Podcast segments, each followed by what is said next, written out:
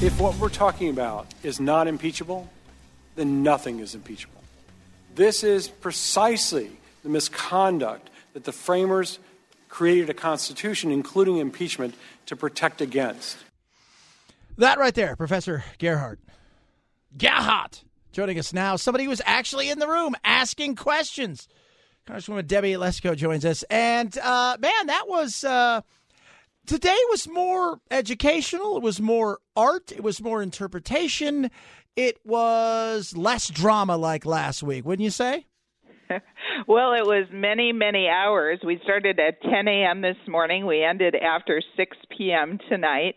And uh, I tell you, you're right about that. When when the one uh, woman witness of the Democrats went on and on about how she was quoting from something from 1792 and she didn't have the original thing, I was like, wow, okay. I don't think this is going to move the needle at all towards impeachment for you know telling you know convincing the American people that we should impeach the president. So first, let's start with Nadler because I've heard rumblings. I've got friends in the Democratic Party and and they said, you know, this is he is uh, he is sometimes shrunk in the spotlight, and and and the reality is is.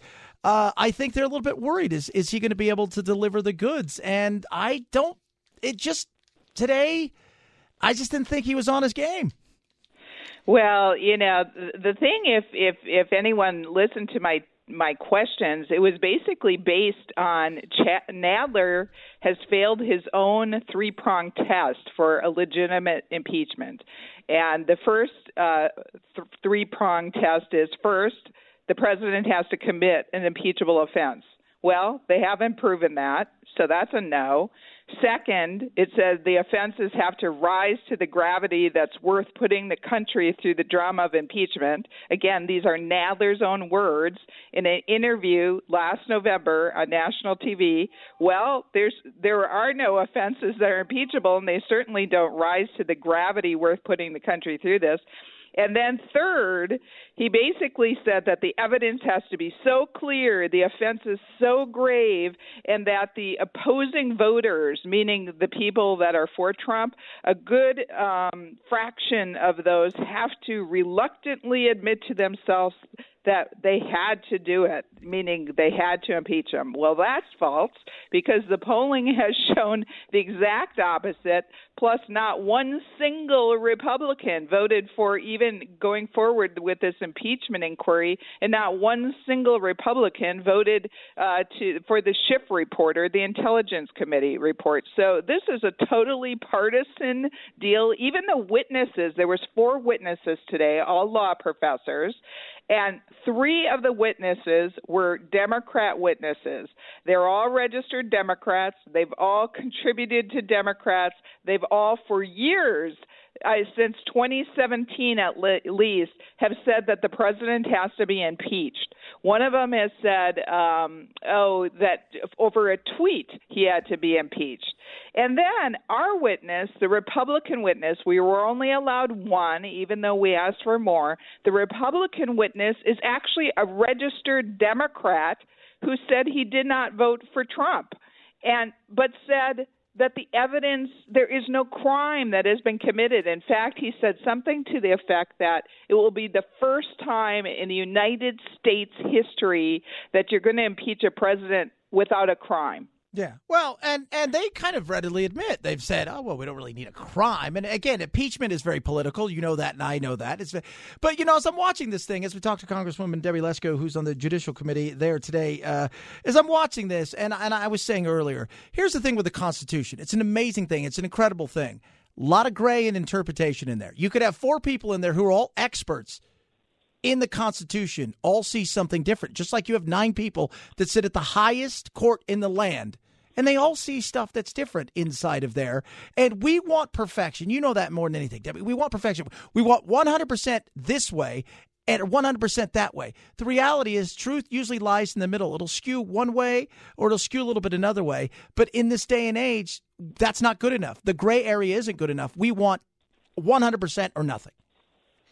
Well, you know, I, I I tell you that the the testimony that came forward today did not move the needle in my mind. I have not found or heard of anything that's impeachable of the President of the United States.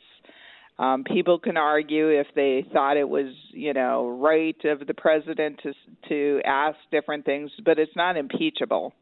And so this you know, having these biased uh, witnesses that the Democrats had today on some kind of like legal, it, it sounded like we were in law school and there was a debate, you know, going on about. I mean, they even talked about what happened back in the House of Commons. I mean, so this was it, it, it. I don't think it moved the needle at all. And the, as I've said, the polling has shown that actually the needle is moving against the Democrats, against impeachment in especially in key swing states. And so, you know, I, I just don't think this is this has uh, been good for the Democrats at all. Talking to Congresswoman uh, Debbie Lesko as we talk about today uh, what took place Judicial Committee. Now what happens? So Nadler has got his day, if you will, in uh, in semi court, uh, at least the court of public opinion. Now you've had this. Now what's the next step? Uh, you've got several days where you can submit some questions and writings, but the reality is, is we know where this is going, and we also know how this ends. But what is the next quote unquote procedural step here? Well, that's the problem. Republicans don't know. And maybe the Democrats don't even know either. We have not been, I mean, we just got the witness list for today's hearing on Monday night. I think it was Monday night. And then yesterday, less than 24 hours before the committee hearing started today, we got the Democrats' report from the Intelligence Committee. I mean, it's 300 some pages. We don't we didn't even have time to read it. But yet they're pushing this through Pelosi wants to impeach the president in the House, have a vote by the 20th of December before Christmas. For what reason? They don't even allow Republicans to call fact witnesses. All they have is these law lawyers, you know, these that that weren't even there. They don't they didn't hear the they don't have any firsthand knowledge. All they can do is tell us their opinion about different things. And that's the problem the Democrats have. They have no factual witnesses. We want to. We've asked. Listen, if Schiff is portraying himself as a special counsel to do all these secret, closed door hearings to de- dispose depose people, then he needs to come in front of the committee and talk about his report. But no, instead we hear that he's probably going to send his staff to do it. I mean, we don't even get to hear from Schiff.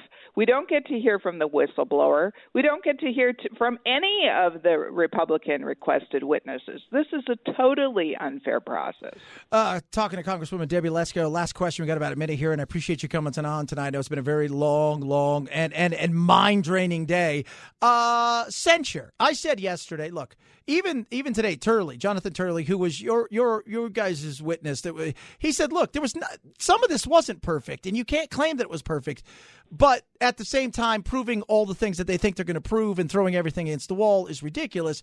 I said yesterday, and I continue to say it. If I'm her, I I, I look and I say I'm going to censure him because at least we'll have something on the record and we can move on from this quickly because we got an election. What do you think if they did that? Do you think that's something where you at least to go, okay, maybe they can get some bipartisan report? I mean, support. Uh, they're not going to get. I don't think they'd get bipartisan support for for either one of those. But but you know, I think it's a lose lose. I think either way they lose because if they go forward with the impeachment vote, they're going to put 31 new Repu- uh, new Democrats that won in districts that Trump won on the spot. Okay, and so they're going to lose seats there. And that, or if they do a censure, people are going to go, Are you kidding me? You've just wasted all of our time, all of our country's time, put us through this for a censure. I I just think it's a lose for on both counts. I don't see how they dial this back. The rhetoric has been so loud, saying how terrible the president has been, how impeachable this is. I I just don't see how they can dial it back. Well, appreciate you coming on today. Thank you so much, Congresswoman Debbie Lesko. Now go relax, get some dinner, just kick back, put your feet up, watch some TV, and just try to figure out what's next. Thanks so much. Thank you.